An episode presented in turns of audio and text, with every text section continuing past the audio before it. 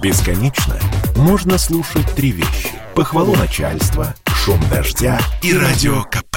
Я слушаю радио КП и тебе рекомендую.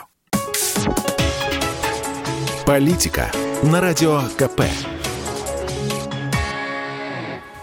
Владимир Варсобин. Интересную фразу обронил Турчак. Сначала напомню, что Андрей Турчак, одна из должностей которого первый зам спикера Совфеда, известен разве что аппаратными делами в «Единой России», где он служит секретарем. А еще давние скандальные истории с журналистом Кашиным. Кашина, напомню, едва не убили у подъезда после публичной ссоры с тогдашним псковским губернатором, которым и был Турчак. И журналист, перебравшись переломными руками в Лондон, до сих пор громко утверждает, его заказал губернатор. Но несмотря на то, что есть документальное основание Кашину верить, его врага не только не судили, но демонстративно отправили на повышение в ядро в Софет. Я подробно объясняю, кто такой Турчак, чтобы была понятна суть. Нет, не события даже, а ментальность персонажей там, наверху. Итак, во время заседания Совфеда обсуждалось, что делать с педофилами. Тема рутинная. Спорить было не о чем. Новый закон за повторное преступление или с несколькими жертвами вводит автоматом пожизненное.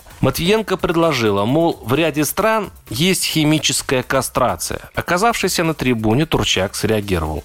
Я бы предложил физическую кастрацию. Со всей серьезностью сказал он. Женщины в зале смущенно захихикали. Может быть, и это надо посмотреть, изучить опыт других государств, давя улыбку, дипломатично стала закруглять живодерскую тему Матвиенко. Но Турчак не думал останавливаться. К счастью, многие из них из педофилов, то есть, до суда не доживают, поставил точку он. Еще раз замечу, с высокой государственной трибуны правового российского государства он сказал радостно, с искренним чувством справедливости. Мол, этих животных, мучителей детей, убивают еще в камере, к счастью. А я тут же вспомнил две истории. Нет-нет, не из тех случаев, когда жены обвиняют бывших мужей в педофилии, при дележе имущества, а так происходит все чаще. Или пересмотры фальшивых уголовных уголовных дел, где педофилы оказываются нормальными людьми, над которыми сначала зло пошутили школьницы, а потом и оперативники.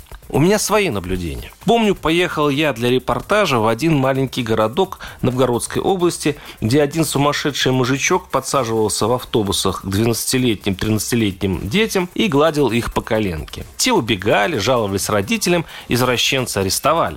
Сначала его били оперативники. Адвокат пошел на принцип и чуть не посадил тех, кто бил его клиента. Защитник утверждал, что ничего страшного извращенец не сделал и по-хорошему его надо лечить. Его клиента через несколько дней убили в камере. Справедливо ломал в репортаже голову я, отец четырех детей. И теперь думаю, нет, тут нужен суд. Нужна справедливость.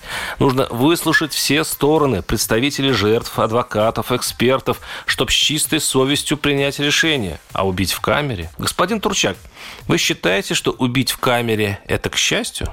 Как странно, что я это говорю вам – замглаве Совфеда. Другой случай. Пишет мне мать обвиняемого по педофильской статье. Классика. Сын женился второй раз, приемная дочь от первого брака жены, развод, тяжелый дележ квартиры, ультиматум или отдавая жилплощадь или тюрьма. В итоге тюрьма. Таких в СИЗО одного сибирского городка, пишет эта женщина, десяток человек. Я на это письмо ответил уклончиво. Будем, мол, надеяться, что истину установит суд, понимая, как страшно оставить на свободе озабоченного педофила. Но вот беда. Еще я понимаю, что, вероятно, ее сын до суда не доживет. Его убьют сокамерники которым плевать на возможную ошибку следствия. Они по-зоновски, согласно психологии Турчака, быстро восстановят справедливость. Вот только убить до суда – это несправедливость. Это преступление. И беззаконное насилие, господин Турчак, тоже. Когда вы уже это запомните? Варсобин, YouTube-канал, Telegram-канал. Подписывайтесь.